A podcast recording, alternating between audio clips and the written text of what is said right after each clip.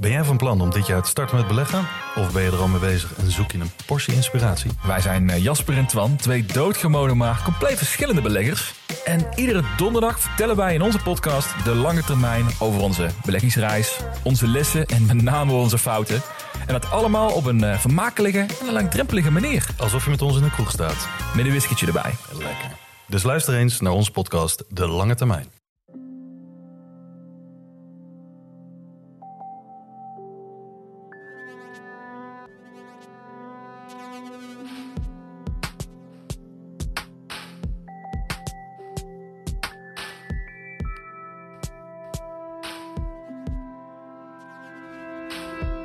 Dit is Relaas. In Relaas vertelt iemand een verhaal over iets dat hij zelf heeft meegemaakt. En dat is niet altijd gemakkelijk. We gaan luisteren naar Sarah. Sarah is een zondagskind, zo zegt ze zelf. Geboren voor het geluk. Maar dan gebeurt er iets oneerlijks. Op haar verjaardag dan nog.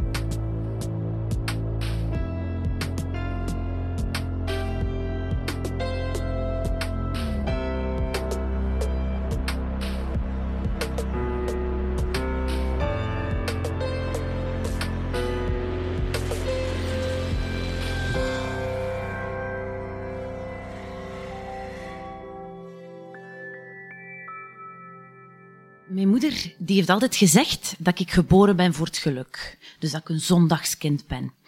En uh, geboren, dat ben ik op 12 oktober 1984. Ik heb nogal de gewoonte om mijn verjaardag heel uitgebreid te vieren. Dus vanaf een week op voorhand begin ik iedereen al te verwittigen, want dan ben ik bang dat iemand mij gaat vergeten. Uh, maar 12 oktober 2013, dat is een verjaardag waarvan ik hoop uh, dat iedereen hem snel vergeet. Um, anderhalve maand daarvoor hadden mijn lief en ik besloten dat we een einde gingen maken aan ons huwelijk. Dus ik uh, was op zoek gaan naar een nieuwe plek om te wonen. En ik had hier in Gent een zolderkamer gevonden. Een super toffe, fijne plek waar ik twee maanden kon blijven om die moeilijke periode uh, te overbruggen. En in de nacht van 11 op 12 oktober, mijn verjaardagsnacht, rijd ik naar die nieuwe plek. En op 100 meter uh, voor mijn huis bots ik met een motorrijder die uit de tegenovergestelde richting komt. Um, ik herinner mij een enorme klap. De vooruit die heel traag, als in slow motion, ineen barst en de rechterkant van mijn auto, die helemaal wordt ingeduikt tot 10 centimeter van mijn plaats. En wonder boven wonder is er maar één plek van die auto nog intact en dat is de plaats waar ik zit. En op dat moment flitst mijn leven aan mij voorbij. Gebeurt allemaal heel snel en ik denk, het is gedaan. Ik, heb, uh, ik ben 29 geworden. Ik heb 29 hele mooie jaren gehad. Ik heb alles kunnen doen wat ik wilde doen. Um, maar nu is het gedaan. En ik ben iedereen kwijt. Dit is te veel. Um, een tijdje later kom ik terug bij bewustzijn. En um, ik, uh, ik stap uit de auto. En die lege straat, waar ik op staat ineens vol met hulpdiensten, met buren. En ik word onmiddellijk door een buurvrouw uh, weggetrokken van de situatie. En zij zegt, kijk in mijn ogen. Kijk in mijn ogen. Niet omkijken. En ik kijk wel om. Ik zit zo in elkaar. Ik wil dat dan wel zien. En ik kijk om en de vraag die u niet wilt stellen, um, wordt ook niet gesteld. Het enige wat ik zeg is, nee, dit kan niet waar zijn. En iemand zegt toch wel. Waarop ik nog eens zeg, nee, dat kan niet, toch wel, toch wel. En die buurvrouw pakt mij vast. Niemand spreekt het uit, maar ik, het hoeft ook niet uitgesproken te worden, want ik zie voor mijn eigen ogen. Um, die motorrijder was op slag dood. Ik word door de politiemensen de combi ingetrokken. En ik voel op dat moment hoe dat ik eigenlijk uit mijn eigen lichaam treed. uh, het is een heel bizar gevoel. Ik zie mijzelf spreken en handelen en ik heb daar totaal geen controle over. Ik zeg van alles en ik denk, maar wat zei jij nu? En ik zeg nog iets en ik doe nog iets en ik heb daar geen controle over. En ik zit in de combi bij die, bij die politiemensen en het, mijn woordenschat begint zich te beperken tot nee. En wat moet ik doen? Hoe, hoe, hoe, begin je daaraan? En op een bepaald moment heb ik ook gevraagd van, van kun er voor mij ook geen einde aan maken? Want ik, ik, zie, ik zie dit niet zitten. Ik weet niet hoe dat je daaraan begint. En um, die politiemensen zeggen als een mantra, die hebben dat eindeloos veel keren gezegd, het is niet uw schuld, het is een ongeluk. Het is niet uw schuld, het is een ongeluk. En die blijven dat maar zeggen. En ik vraag, maar wat moet ik doen? Hoe, hoe, hoe doe je dit? En die zeggen minuut per minuut, uur per uur, dag per dag, week per week, maand per maand. En um, ze vragen mij, wie mogen wij bellen? En ik zeg, niemand. En, uh, en ik denk bij mezelf, dit is zodanig afschuwelijk. Dit wilde niet met iemand delen. Dit, ik ga dat gewoon alleen doen, dat is prima, ik ga dat wel kunnen, maar dit, uh, dit wilde niet met iemand delen. Plus ik dacht, oh nee, iedereen heeft gewoon in mijn omgeving, heeft al een, een jaar er met mij op zitten van twijfels, van, van of dat ik nu getrouwd blijf of niet, of dat ik nog samen blijf met mijn lief of niet. Dus hoeveel kunnen zij er nog bij pakken? En um, dus ik denk niemand. Nee, ik ga dat alleen doen. Um, op een bepaald moment moeten die toch, die politie is heel slim, of die hebben trucken, maar die hebben dus toch mijn gsm gevonden. En op een bepaald moment staan mijn ouders in dat ziekenhuis. Wij rijden samen naar de schroothoop, naar uh, het wrak. Want daar zat mijn handtas nog altijd gekneld in de rechterkant van die auto. Die hebben ze er dan uitgetrokken met een tractor of iets anders, heel erg sterk. Zat helemaal vast. Mijn huissleutels zaten daarin. We zijn naar huis gereden. Het was mijn verjaardag. En een paar uur later uh, was de kamer gevuld met vrienden. Um, die dag is zelf is voor mij ontzettend vaag. Het enige wat ik eh, mij herinner, is dat ik op een bepaald moment aan het filosoferen ben met mijn vader, met mijn beste vriend. En dat we een, een, een poging wagen om um, de situatie van bovenaf te bekijken. Om een kleine poging te wagen om te relativeren, alhoewel dat dan niet te relativeren valt. Um, ik herinner mij mijn moeder, die op het bed zit. Um, totaal van de kaart. Want uh, ongeveer precies 25 jaar daarvoor had ik al een ongeluk gehad met mijn moeder. Ook vlak voor de deur, vlak voor ons huis. En daar was mijn moeder bijna ingebleven. Die had dat bijna niet overleefd. En ik ook in dat ongeluk wonderwel bijna onbeschadigd uitgekomen. Dus uh, die zat met de verjaring van die feiten er nog eens bij. Ik herinner mij dat wij gelachen hebben. We hebben spelletjes gespeeld. Ze hebben mij proberen afleiden. Alles deed pijn. Aanwezig zijn, gewoon leven deed pijn. Fysiek, mentaal. Dus ik sliep, ik lachte, ik was er weer bij, ik was weer weg. En ik herinner mij ook dat ik de deur opendeed voor een vriend. En dat ik blij was om die te zien. En dat hij zei, ik ben blij dat ik u zie lachen, want ik was bang dat jij uw spontaniteit en uw vrolijkheid zou verliezen. Um, die dag hebben mijn vrienden en mijn familie ook besloten om een waakdienst te organiseren. Dus ik was geen moment alleen. Zij, zij bleven bij mij slapen. Uh, zij kregen het allemaal ge georganiseerd op een of andere manier.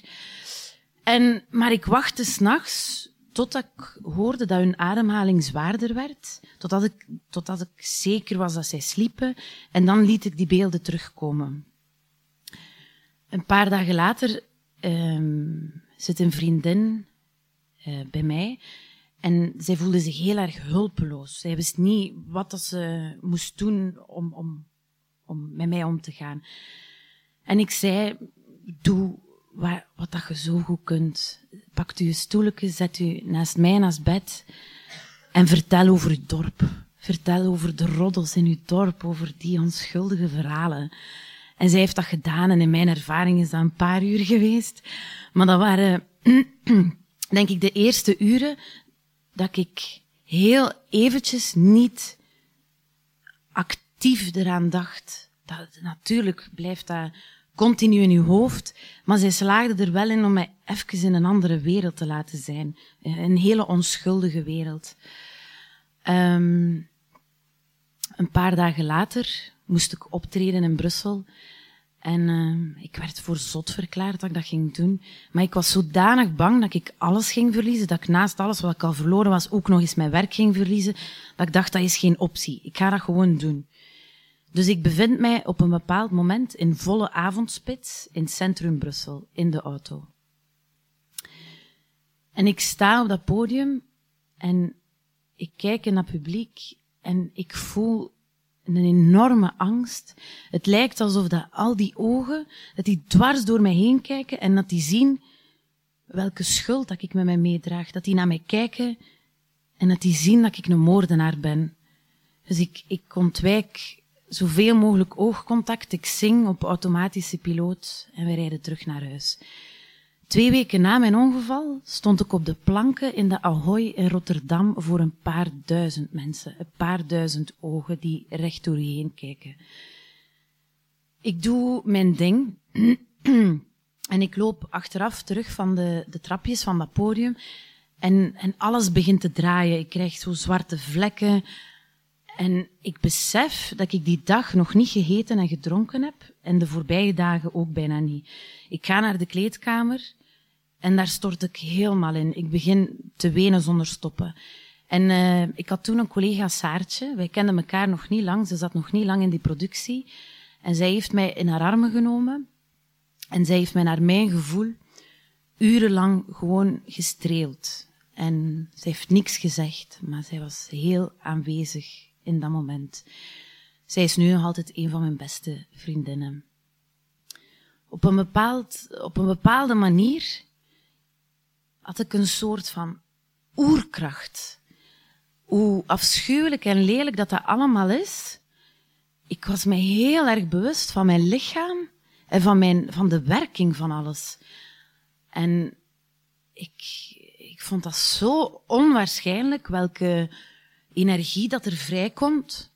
Dat ik op een gegeven moment op bed zit en ik was aan het luisteren naar Johnny Mitchell, uh, Both Sides Now. En zij zingt I've looked at life from both sides now, from up and down, and still somehow it's cloud illusions I recall. I really don't know life at all. Dat was mijn lijflied op dat moment. En ik schreef een brief naar mijn ouders. En uh, in die brief bedankte ik hen voor de fundamenten die ze mij hadden gegeven. Um, ik schreef um, dat ik enorm dankbaar was voor de, de stevige fundamenten die ze mij hadden gegeven. En uh, fundamenten die heel veel aardschokken aankunnen. En dat er barsten in waren gekomen, maar dat ik nog altijd de, de zwaarte van het leven kon dragen, omdat zulke stevige fundamenten waren. Mijn vader um, stuurt een mail terug. Um, en die vertelt een anekdote uit zijn leven. Toen mijn vader drie jaar was, was die op, um, zat hij in de kleuterklas. Die was aan het spelen op de speelplaats en die speelplaats was zo bezaaid met uh, kolensteentjes. En hij had daar niks beters op gevonden dan met die steentjes over het murken te gooien. Hij vond dat een heel tof spelletje. En op een bepaald moment ziet een leerkracht dat, die komt naar hem toe en die begint te roepen en die zegt, wat doe jij? Weet jij wel wat voor consequenties dat dat kan hebben? Daar kan een auto rijden, daar kan iemand lopen, je kunt daar iemand mee verwonden. En voor de eerste keer in zijn leven, hij, hij begint te huilen en hij voelt de afwezigheid van zijn moeder. Die warmte van uw moeder die je op schoot neemt en troost als het moeilijk gaat. En hij had het gevoel dat hij één tegen de wereld was. Tot op het moment dat zijn achternicht, die daar ook op school zat, Ehm, bij hem komt, haar arm rond zijn schouders slaat en hem troost. En samen met hem dat verdriet draagt. En hij zei, Sarah, je zei al lang van onder mijn vleugels uit, maar ik wil dat je weet um, dat je elk moment, op elk moment dat je onder mijn vleugels wilt schuilen, dat dat daar een warm plekje is, dat er dat altijd open staat voor u. Het is niet één tegen allen, wij gaan dit samen dragen. Um, het is wel een e-mail die ik tot op de dag van vandaag af en toe nog eens lees. Um, twee maanden na het ongeluk ging ik op tournee met diezelfde productie naar de UK. En eigenlijk moet ik zeggen dat dat het beste was wat dat mij op dat moment kon overkomen. Want dat was een internationale productie.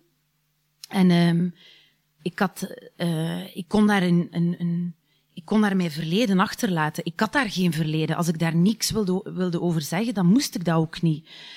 En dat was een, een, alles wat je van een tournee verwacht. Hele heftige feestjes, uh, hele fijne voorstellingen. Ik ben daar ook verliefd geworden op een hele grote, sterke beer. Die mij op moeilijke momenten, uh, dan kon hij zo zijn grote armen om mij heen slaan. En ik ben zelf al heel groot, dus je kunt je voorstellen hoe groot dat hij is. Dan sloeg hij die armen om mij en maakte hij zo een klein gevangenisje over mij waar ik zo in kon schuilen. En dat was een, was een ongelooflijk krachtige, mooie periode. Met hem, het is helaas niet blijven duren. Want um, ik kon niet blijven vluchten. Die hele relatie met hem was een, was een vlucht. Ik kon met hem dromen van een nieuw leven, een leven in het buitenland. Hij was zelf van het buitenland. Hij werkte dan in Qatar. En dan was het de bedoeling dat ik met hem zou trouwen en dat we dan gingen gaan wonen in Qatar. En ik had daar eigenlijk ook niet allemaal echt een idee over of dat ik dat eigenlijk wel wilde. Maar het feit dat ik kon dromen van een leven dat heel ver weg was van de mensen die uw verhaal kennen, dat vond ik wel een, een, een fijn idee. Maar dus die vlucht is, uh, is totaal mislukt, want op een gegeven moment slaat dat toch als een boemerang terug in uw gezicht. En, uh, en verdween ook die oerkracht die ik, die ik maanden had gehad. En uh, toen verloor de wereld al zijn geuren en zijn kleuren. Alles werd smaakloos. Muziek kwam niet meer binnen. Kunst kwam niet meer binnen. Ik, ik verloor ook mijn stem. Ik ging naar de dokter en ik zei, ik ben mijn stem kwijt. Die kon niks zien. Geen enkele dokter kon iets zien aan mijn stem. Maar ik was ze wel kwijt. Um, zelfs Gent. Gent is een stad waar ik altijd verliefd op geweest ben. En opeens was dat een stad een, een, een stad vol gevaar, een, een grauwe, duistere, lelijke stad vol gevaar. En ik vond dat heel moeilijk om, om, om mij daarbij neer te leggen of om, om dat aan iemand te zeggen. Want ik dacht vanaf het moment dat je dat tegen iemand zegt, wordt het waar. En ik, en ik was zo ontzettend bang dat dat een blijvend effect ging zijn. Dat ik gewoon dacht, oké, um, de andere persoon is dood. Ik ga moeten leren leven met de geur en kleurloosheid. Dit wordt mijn nieuwe leven. Maar ik herinner mij een moment dat ik bij een vriend in de zetel zat. En die zette opeens de cello suite van Bach op.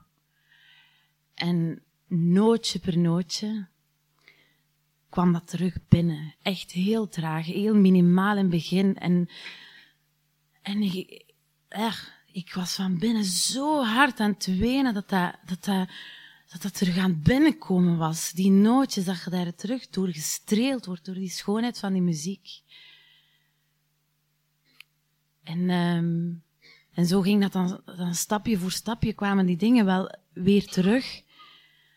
Maar dan krijg je dat, slaat dat opnieuw terug. En dan waren er dagen dat ik wakker werd en dat ik niet zo goed wist hoe dat ik de ene voet voor de andere moest zetten. Maar dan op een of andere manier zette die toch.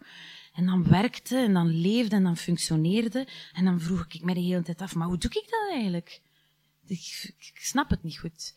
Dus op een gegeven moment wou ik er even van tussen. Ik wou even weg van Gent en ik ging op bezoek uh, bij een vriendin in Mallorca. Zij woonde en werkte daar. En uh, uh, elke dag was daar hetzelfde. Ik was daar naartoe gegaan om liedjes te schrijven, om alles wat ik had meegemaakt te verwerken in iets moois. En uh, de ochtends liep ik super lang uit. Zij ging gaan werken. En dan ging ik te voet maar lief naar het plaatselijke café. En dat café, dat lag op een echt verschrikkelijke plek. Want dat prachtig klein dorpje, dat werd echt doormidden gesneden door zo'n doorgangsweg van het ene naar het andere dorp. Echt een super drukke baan. Daar lag dat terras. En daar binnen dat café. was ook het enige café waar dat lief van mijn vriendin nog binnen mocht. In dat dorp. Dus wij liepen dan morgens met zijn hond, eh, liepen wij naar dat café. En dat was een zalige plek. Want uh, ik was bij lange na niet de enige getormenteerde ziel in dat café. Het zat gewoon afgeladen vol met getormenteerde zielen. Dus dan zaten wij met z'n tweeën aan een tafeltje. Hij keek films en ik schreef teksten en ik luisterde naar muziek. En af en toe babbelden wij dan eens. En uh, wij begonnen ochtends altijd met een koffie, om dan uh, tegen twee uur keken we zo naar elkaar en dan dachten we, zou je ervan denken? Zou het dan mogen? En dan uh, begonnen we aan ons aperitiefje. En dan uh, gingen wij eens naar buiten om te filosoferen. Dan gingen we weer naar binnen. Dan schreven we verder. En dan gingen we weer naar buiten. En hoe verder dat, hoe langer dat die, dat die, dat die een avond duurde, hoe wilder de ideeën, hoe wilder de filosofieën. En dat ging altijd maar door tot de kot in de nacht. Om dan de volgende dag weer heel lang te slapen en terug naar dat café. En de laatste dag op dat eiland dacht ik, ik ben, nu in Mallorca geweest en ik heb daar echt niks van gezien. Misschien moet ik dat maar eens doen. Dus ik neem de bus naar het, uh, het autoverhuurbedrijf. Um, ik leg mijn paspoort op de toog, ik leg mijn rijbewijs op de toog. En die vrouw geeft mij de sleutels. Uh, dat was de allereerste keer dat ik terug in een auto stapte. En ik wist, um, dit moet ik alleen doen. Dus ik loop naar de parking, steek die sleutel in het contact. Ik stap in die auto. Zet je voeten op de pedalen, gevoeld. Weet ik, weet ik eigenlijk nog hoe dat allemaal gaat. Steek de sleutel in het contact. En ik rij heel traag die parking af. En ik begin aan mijn tocht door Mallorca. Een, een super mooie, warme, zonnige dag. De raampjes naar beneden. En, in, en ik alleen in een auto. Met rond mij Mallorca in al zijn pracht. Dat zijn zo lappentekentjes met zo kleine stenen muurtjes met zo katten die daarover lopen. En uh, in mijn hoofd was dat een drukte van je welste. En af en toe nam ik dan mijn gsm om rap een, een, gedachte op te nemen of zo. En op een gegeven moment zie ik in de verte zie ik een kasteeltje op de top van de berg. En ik denk, daar moet ik naartoe. Dus ik neem de eerste weg waarvan ik denk dat hij misschien wel naar dat kasteeltje gaat, en wonder boven wonder, dat is gewoon de weg naar dat kasteel. Dus die weg die wordt steiler en steiler. En mijn hartslag gaat al zo'n beetje naar omhoog van opwinding. En net voor die top maakt, allee, maar is daar ineens een haarspelbocht. En mijn, mijn hart slaat zo'n slagsken over, omdat ik denk, ik had dat niet verwacht en ik moet een snel manoeuvre maken en dan denk ik onmiddellijk, nee, nee, echt, dit mag niet fout lopen. Het loopt niet fout. Ik kom aan op die top van de berg, de bomen zijn weg en daar ligt Mallorca in al zijn pracht. Het hele eiland. En ik word overrompeld door alles wat je maar kunt voelen. En ik loop terug naar mijn auto en ik begin van alles op te schrijven. En ik kijk terug en ik weer schrijven en opnieuw kijken. En ik moet en ik denk, ik doe dat gewoon hier. Op de top van die berg. De ultieme bezegeling van het beklimmen van die berg alleen in mijn auto. En ik rijd terug naar huis. En um, een tijdje later uh, zit ik op de tram en ik krijg telefoon van een onbekend nummer. En als ik, ik word gebeld door een onbekend nummer, dan denk ik altijd, yes, de job van mijn leven. Ik word een keer gebeld voor een productie. Zalig. Dus ik neem op. En uh, aan de andere kant van de lijn een vrouwenstem. En die zegt, uh, dag Sarah, jij kent mij niet. Maar ik ben de zus van de motorrijder. Um, ik vraag haar, ik zeg, ik zit op de tram. Uh, vind jij dat goed als ik eerst naar huis ga en dat ik u dan terugbel? En die zegt, dat is goed. Dus ik ga, naar, uh, ik ga nog eens naar de winkel, ik doe mijn boodschappen, ik kom thuis, ik zet een theetje. Ik zet mij aan mijn vaste plaats aan de tafel in de keuken. Ik adem een paar keer diep in en uit. En ik bel die vrouw terug. En uh, zij zegt, uh, Sarah, ik bel u omdat ik mij al vanaf de eerste dag afvraag um, hoe dat met u gaat. Ehm, mijn moeder en ik, wij hebben, wij hebben u nooit iets kwalijk genomen, nooit. Ehm, en wij hebben ons altijd, eh, wij zijn een familielid verloren, maar jij moet ermee leren leven. En hoe, hoe, hoe gaat u dat af? Je krijgt niks gezegd. Ehm, zij vertelt heel uitgebreid over haar eigen verwerking. Um, aan het einde vraagt ze aan mij, hoe is dat voor u geweest? Hoe heb jij dat gedaan? Ik krijg echt onmogelijk iets gezegd. Uh, ik, dat komt er met horten en stoten uit. Ik excuseer mij nog voor, voor mijn onhandigheid. Maar ze zegt, um, Sarah, ik wil dat je weet um, dat mijn deur altijd voor u open staat. En elk moment dat je een koffie wilt komen drinken of je wilt er komen over praten, um, weet dan dat je altijd welkom bent. Ik zeg net hetzelfde tegen haar en wij sluiten af. Um, sinds dat telefoongesprek hebben wij op cruciale momenten hebben wij contact met elkaar. Het is een heel zorgvuldig contact. Um, gewikt en weegt uw woord duizend keer voordat je iets stuurt. Maar wij wensen elkaar uh, veel sterkte en steun toe op de momenten die ertoe doen. Um, dat is nog altijd zo. En het is iets heel maf. Eh, ik, ik heb nogal de neiging op, op, om op van die, uh, je kent dat wel, van die hele gezellige topavonden met je vrienden, dat alles gewoon loopt gelijk dat je het wilt. Dan kan ik zo in extase uitroepen, ik ben nog nooit zo gelukkig geweest. En er is een vriend van mij die daar heel erg mee moet lachen, omdat hij zegt, maar maar je zegt dat echt elke keer. Maar ik zei hem laatst, ik zei, maar dat voelt ook zo. Dat is elke, elk mooi moment is, is een cadeau. Dat is Sarah 2.0. Het is allemaal dikke winst. Het is allemaal nog een dikke extra erbovenop. En, uh, en er is een tijd geweest dat ik het heel pijnlijk vond als mijn moeder zei, je bent geboren voor het geluk. Maar meeste van de dagen dan denk ik wel, maar jawel, ik ben echt geboren voor het geluk.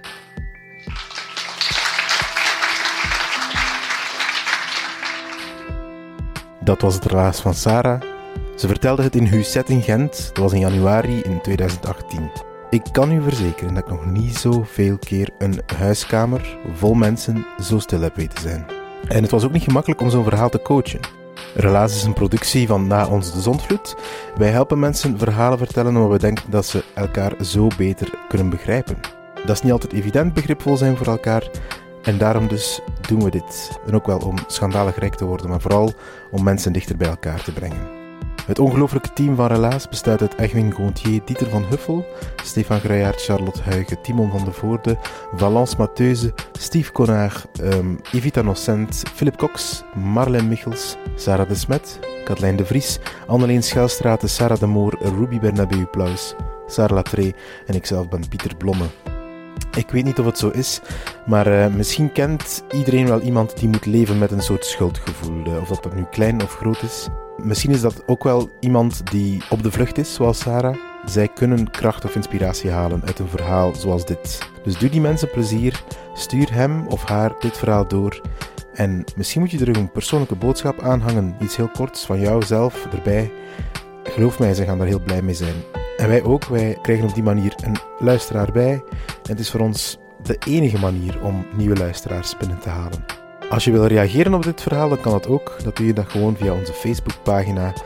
Uh, Relaas intypen op Facebook en dan vind je alle verhalen terug. En heb je zelf een verhaal? Tip het ons dan www.relaas.be. Op de website kan je je uh, verhaal heel kort achterlaten in tekst voor ons. En dan bellen wij je op en dan spreken we af. En voor je het weet sta je je verhaal te vertellen in een huiskamer vol mensen. Dit was Relaas, tot de volgende. Dankjewel.